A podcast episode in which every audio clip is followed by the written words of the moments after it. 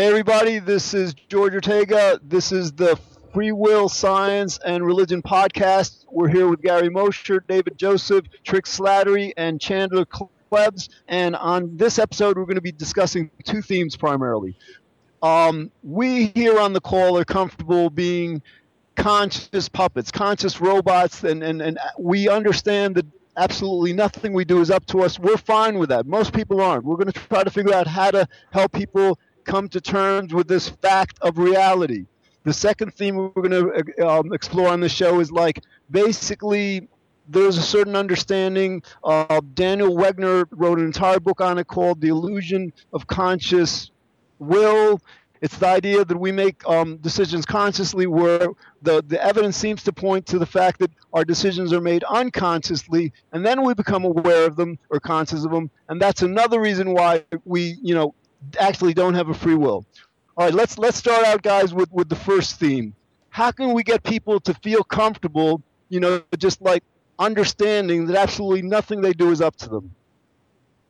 yeah, yeah that is kind of a tough question, but uh, you can still feel proud of being what you are. Okay, the fact that you didn't do it doesn't change the fact that you are it. So you're you're getting the you're having I, I don't have to make the car right. If I if I have a Maserati, I don't have to make the Maserati to feel proud to be driving it, right? So in a sense, I can still value what I am. I can still say I came out good. I can still be grateful that I'm not a jerk or something. So I mm-hmm. mean, you can still you can still have a sense of pride as an animal, you know, that needs to feel good about yourself. You can still feel like you're well, you know, but that also creates obligation because obviously now you have the thing where it's not though like I earned it. So you know, maybe the people who don't have Maseratis, I got to drive a little slower so they don't feel intimidated.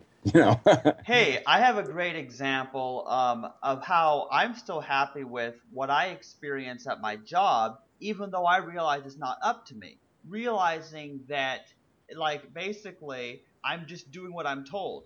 I, I don't write my schedule. I don't do what I'm. I, I just do what the customers tell me, what the employees, the managers tell me. I'm just doing what they say.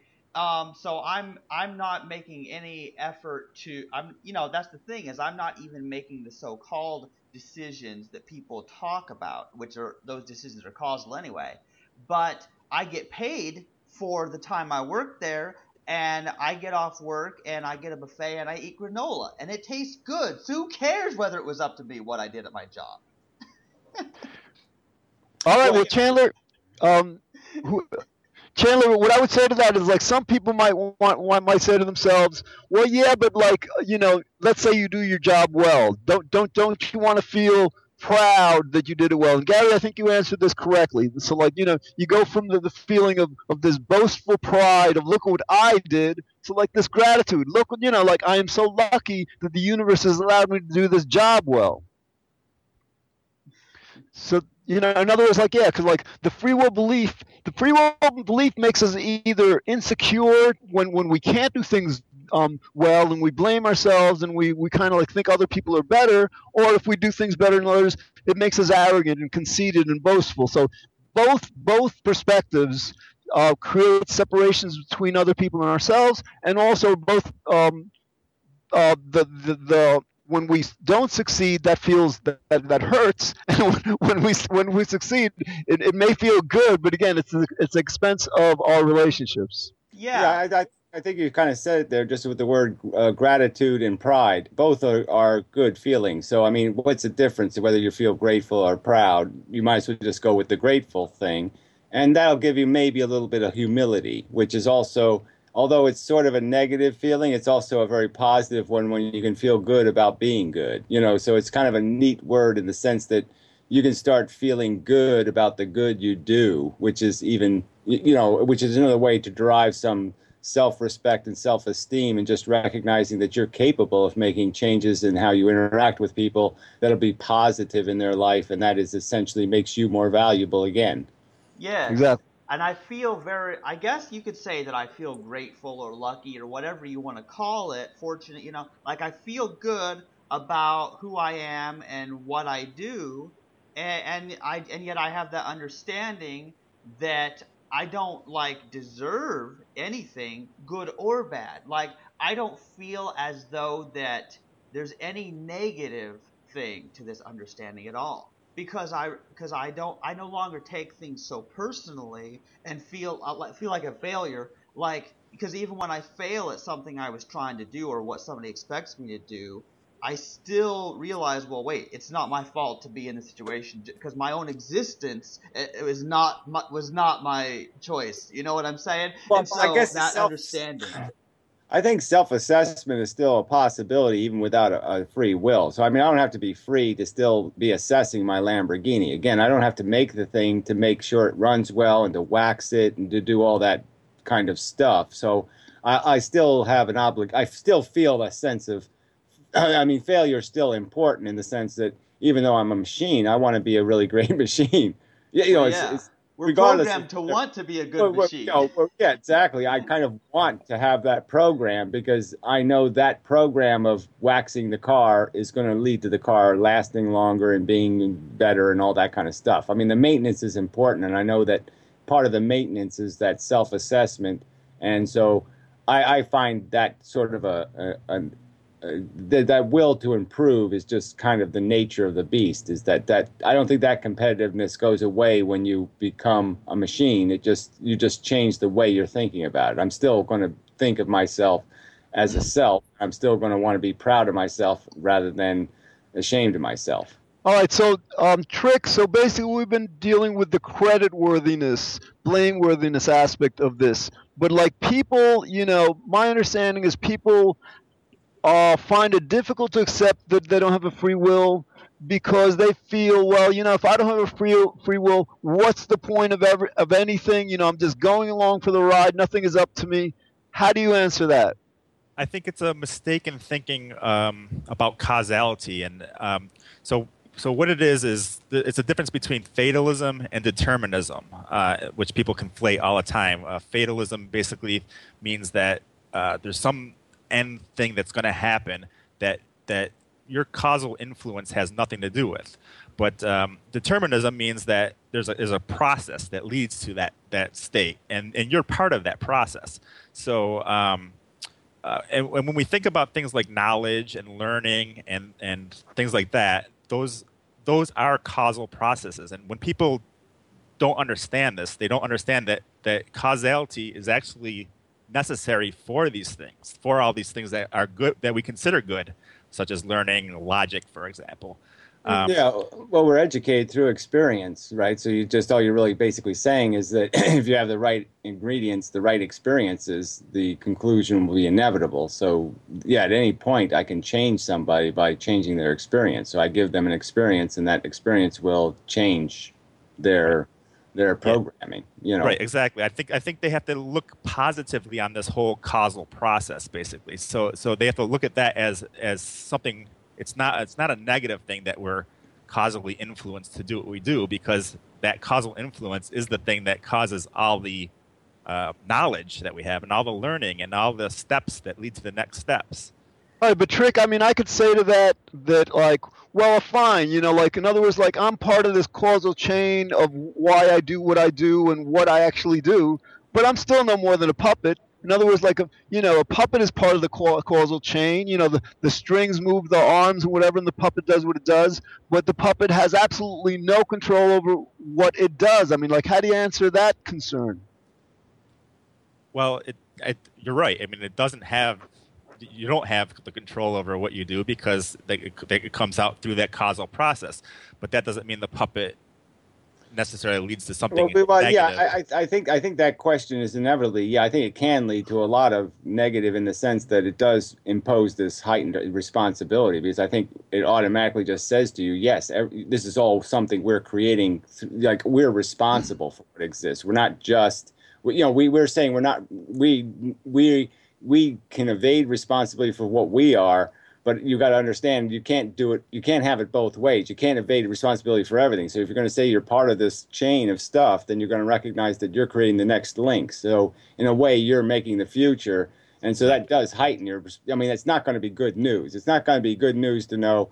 Well, you know what? You're supposed to be out there fixing all these broken programs. I mean, there's a lot of people with broken programs. They need fixing right now. You better get to work. So you know, it does heighten a sense of wow, this is a daunting responsibility I'm caught up with because no matter how my little grain of sand is actually going to influence the storm. You know, my one fish in the school of fish can change the direction of the entire school of fish. And having that sense of knowledge does kind of give you a, uh, you know, it's, it's kind of a defeating sense of responsibility because now, in a way, every, you know, you might be the Hitler might be your fault. You know? yeah, right. David. David. So, like, you're kind of new to this, like, realization that um that you don't have a free will no one has a free will you know so like how have you been making sense of it how, how do you think about it in a way that, that you're you accept it and you're comfortable with it uh, i kind of think along the lines of uh, i can say i'm not sure why i did something but i can be glad that i did it or i can, I can be okay with the fact that i did it so it's just kind of accepting that you know it wasn't me who ultimately created that situation Oh, but, but then Right. So in other words, like, so you're, you're saying when you do something good, you're grateful, and when you do something bad, you're more forgiving, right? Um, pr- I think it's pr- pr- pretty I, much. Yeah, yeah, along those lines, definitely. I think but then, oh, hold on, Nick. So, but then how do you how do you address the control thing? Fine, like we feel grateful when we do um good. You know, we don't really blame ourselves when we do bad, whatever. But how do you address the control factor? In other words, like basically, a lot of people find this hard to accept because like we're just like actors in a movie. Absolutely nothing is up to us. Right, we're like we're like the uh, the passengers just along for the ride kind of thing. Exactly. So how how do you come to terms with that? Um, very difficulty. yeah, drinking, drinking. Yeah, yeah. yeah. I, I, mean, that's what I just mean, George. It's sort of a dangerous question because once you get into this idea, then then I think it is reasonable for some people to say, this is a silly redundancy. I, I, mean, we just keep making these dumb machines so they can live out their dumb little stupid lives and then mm-hmm. die. I mean, it is kind of a silly story when you start looking at it that I way. I know, but that's it's the saying, humor of it. you know, yeah, let's clean up the mess once and be done with it already. You know, why keep making these daffy ducks that you have to keep repairing all the time? You know, and that's mm-hmm. all. We're, we're just, you know, we're just kind of silly little. Let me let me let me explain to you how I deal with it because like all right and this is also um, in consideration that 80 90% of people here in the United States maybe in England also believe no I think a bit less in England but believe in God or higher power. So basically what I tell people in my meetups uh, in Manhattan stuff I, we discuss this all the time. I say to people, well, you know, like if you believe in free will, you're this little person going around this huge planet just doing whatever you want to do. And then I, I bring an example. How about if, if, like, if President Obama or God or some major authority was telling you what they wanted you to do every moment of the day, so you went out throughout your days doing whatever you did, not in the service of your tiny little will, but in the service of, let's say, God. So, so in other words, like basically, what I tell people is like, we're not manifesting our wills as, as human beings. We're mas- manifesting the will now. And I'm a pantheist, so like to me, God and the universe are synonymous. We're manifesting the will of the universe or God. How does that sound as, as a way to reach those people? I'm not a I, I kind of say no sale because I'm I just have a real passion for the truth and logic, and there's nothing. The, the, universe is an idiot, so I don't really want an idiot tell me what to do because the universe is an idiot. so. Yeah, well, you know, here's the deal, George. Um, I think to some people that appeals. I don't know why yet it appeals to people because it doesn't to right. me, but um, but like I, I don't know. I, I've noticed though that when people are in a religion they tend to want they want they like the belief that it's not up to them but it's up to God or something. They some people like that perhaps because it removes that feeling of responsibility from them and they don't want that feeling of responsibility. But you don't need to turn to a religion to be free from that fundamental responsibility that so many people are damaged by yeah, the truth is a great. I mean, you know, if I could just respell God as truth, right? That's all I care, right? The the word is the truth and all that. I mean, I just like the idea of just recognizing there's nothing more beautiful than a perfectly spoken sentence of you know definitive, acute accuracy. you know, yes, I mean, yes. You know, no, a wonderful definition is a wonderful thing, right? So yeah, that's that's good. That's enough God for me. Okay, yeah. Trick. What was your take on it? What what was your perspective?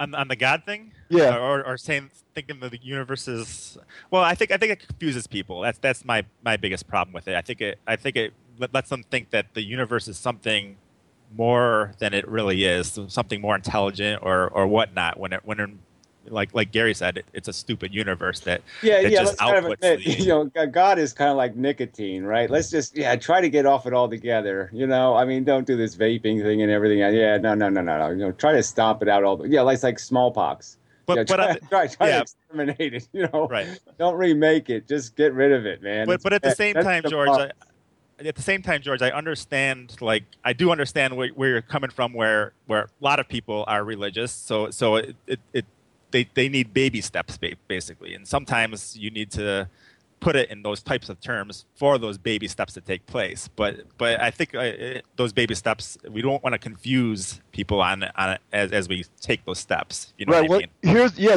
trick. Here, one of our challenges is like I don't think we're gonna like. I think we'll succeed in getting people to to accept they don't have a free will before we succeed in getting people to to believe there's no God. Right. But the challenge is like as soon as like people begin to understand that what we do is not up to us and they still believe in God, then the first thing that comes to their mind is, oh my God, when we do evil, the evil of Hitler, of Mao Zedong, of Stalin and all, this is all God's will. So in other words, like, you know, with the idea that we don't have free will to religious, you know, God believers comes the realization that God is not all good. God is not this benevolent. God can be extremely evil also. How do we address that? Yeah, well, I think it's still dangerous because I think kind of gets almost nihilistic or something, and I just don't, you know, I, I still just say, look, the truth is the truth, and that's the part I'm working towards is that the truth is the way, all that, you know, let's use those kind of religious phrases and understand that the truth is the light, you know, all that kind of stuff. I mean, the truth is the game, so we got to be to have integrity, to have any, eh, you know, as machines, to have self-respect. We got to do the chess program properly, right? We can't be playing bingo when we're supposed to be playing chess. So. I'm just saying we got to get with the program here, and the program is we're sentient beings. It's the most valuable thing. It's the most precious thing in the universe. Is this idea of a conscious sentient being? Let's value it. Let's let's do the right thing, and that's all I really. That's that's the beginning and end of my conversation in a sense. I just want people to gravitate to the idea of recognizing that the truth is the value, not mystical unicorns or gods or anything else. Right, and, and gets us into the whole idea of ethics or morality without free will, which is probably a, a totally different topic that we should dis- discuss at some later time. Um, but yeah, I, I agree with Gary. I mean, uh, it's it's all about the val- val- evaluation or, or value actually that's happening, the intrinsic value that's happening at the time that it's happening, um, and we need to causally affect people in a way that they recognize the value and they they lead their own action, which which it's not them leading it, but the causal causality of us uh, and our prior causality and the whole chain of events that would hopefully lead people to acting ethical. So so it's a, a forward-looking ethic. All right, all right. So we've got about 12 minutes left. So I think we've dealt with this, you know, enough for now. Let's get into something that's really complicated. Complicated not just for uh, most people, for us. Basically, the idea, like for example, that Daniel Wegner put forth in his book, again, 2002, called "The Illusion of Conscious Will," is that we don't actually ever decide anything consciously. Con- our consciousness is just a perceiver, an observer. It, it it's aware of, of all the action that's actually happening in the unconscious. Let me just quickly go through why this has to be so. Basically, you know, when we make a decision, it's based on data. It's based on the words we know, the principles we know, the concepts, what we have, you know, stored in our memory. Now, all this storage isn't in our conscious mind because our conscious mind is limited to awareness. When we're conscious, we're aware. So that means all the data by which we decide is stored in the unconscious. Now, if the data is stored in, in the unconscious, and by definition, the unconscious is the part of the mind that we're not aware of, then the processing of that data must also be in the unconscious. Because again, that unconscious is the only part of our mind that has access. That's where the, the data is to, to decide. So if you have the data and the processing of the decisions happening in the unconscious, that means that then all the activities happening at the level of the unconscious, and we're not contr- aware of it, we're not in control of it, and then this consciousness is simply our being aware of what the unconscious allows us to be aware of. Because a lot of times it does stuff it doesn't even allow us to be aware of it. What do you guys think? So is, Yeah, is well, that what- kind of like being um, like uh, sleepwalking, but being awake? Yes. That's Yeah, a, yeah, yeah, that's yeah. great analogy. I I would metaphor. There's lots of ways to metaphor it, but I, I would metaphor it as it's like let's say there's two streams. Okay, there's the stream of reality that comes through your senses, and so that's processed into a stream, and your brain has this idea of creating a sensation or creating a you know turning the image in your eye upside down and fixing it and all that stuff. And so there's that stream, and then there's the stream of your synthetic reality that your brain always has. It has a model of reality inside your memory. And so that's another stream. And it basically just takes those two streams and collides them together in your consciousness. And so your consciousness is the splash, but it's not doing anything. It's just the splash. It's just what happens when you combine your your mental model with reality. So reality collides with your mental model and you have this interaction and the interaction will be cause and action in the sense the water will fall down and come out as your output. But, Right, it's but just- so so there's processing on all these streams, but the processing isn't where you're seeing it, and all you're seeing is where they collide and mix. But we do have to understand, I guess, uh, I, I, and I agree with the, uh, what you guys are saying here. Uh, you know, consciousness basically outputs. I'm sorry, subconscious processes output our conscious experience, basically. But uh, what happens is once we get that conscious experience, it tends to um, strengthen uh, synapses in the brain.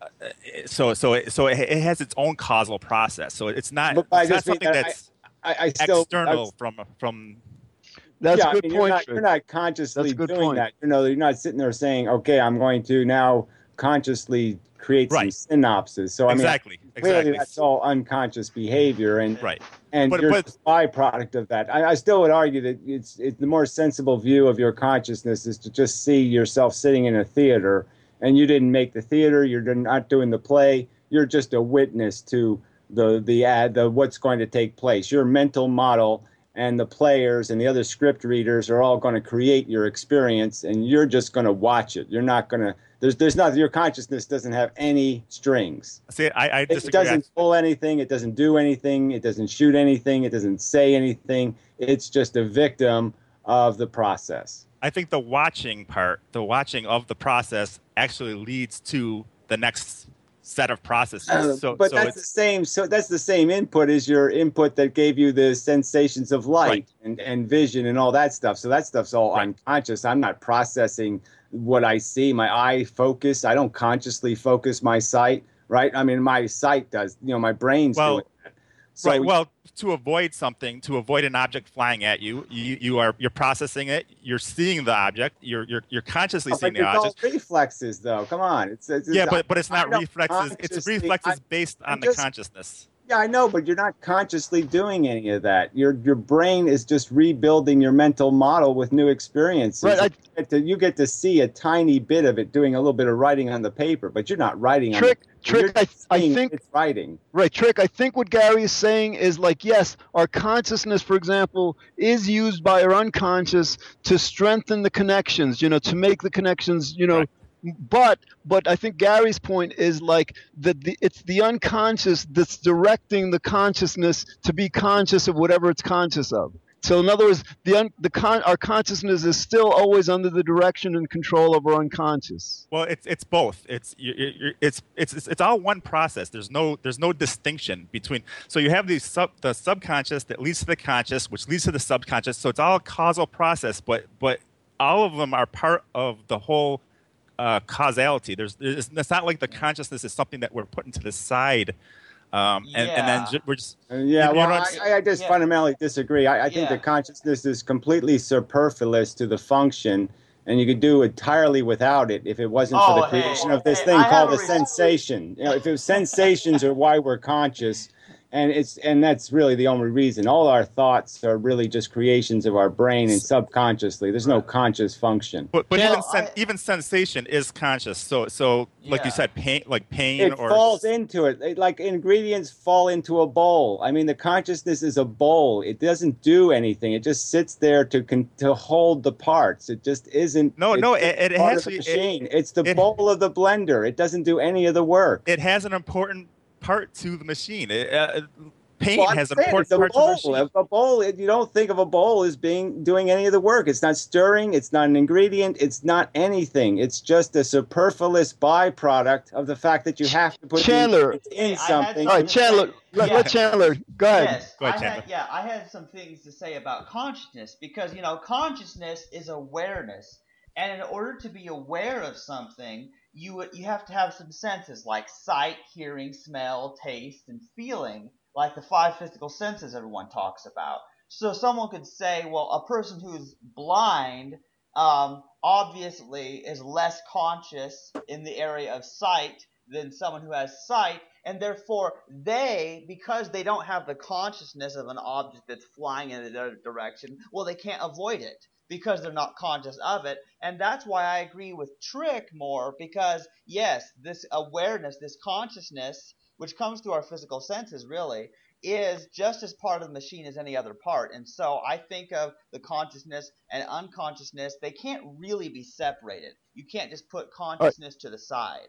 David, I know you're kind of new to this. Um, you you probably haven't thought about this theme as much as we have and all. But what's your take on it so far? What what what what what do you believe happens? Um, so far, I'm kind of uh, it's going over my head a bit, to be honest with you. At first, I agreed with Gary, and uh, then I just heard Chandler. So now I'm kind of agreeing with Trick, but I'm still not sure. I need uh, I need diagrams and pictures for this. one. Okay. I I, Well, I, I um understand the biology. I just think you know, you have to understand how the brain was evolved, and I, I, like I said, I just think this is a necessary function to create value. Value was the key thing the brain was synthesizing, and this is the mechanism it came on. It ended up creating real value, and real value requires an ouch and all that stuff. You can't do an ouch in in some synthetic space. You have to have a you have to have sentience, consciousness to create ouch, and that's why we have uh, feeling senses. Our senses are real to us because they're feeling. And I would just make a real quick thing. Everybody knows what muscle memory is, right? So our output is all muscle memory. It's not conscious, right? Our reflexes. Well, there's muscle memory coming in. Our, you know, what comes in is also doing exactly the same thing. So the input is being interpreted in a mechanical way based on those reflexes. So it's reflexes in, reflexes out. Consciousness is just the mirror that the reflexes are bouncing off of. Yeah, I, I was like trying to defend consciousness in terms of communication. I, I had a theory that I put in my first book saying that, well, we need consciousness in order to be able to communicate our thoughts to other people. But then, like, I was in a forum, somebody like made the, the very astute comment is like, well, we don't know. Absolutely.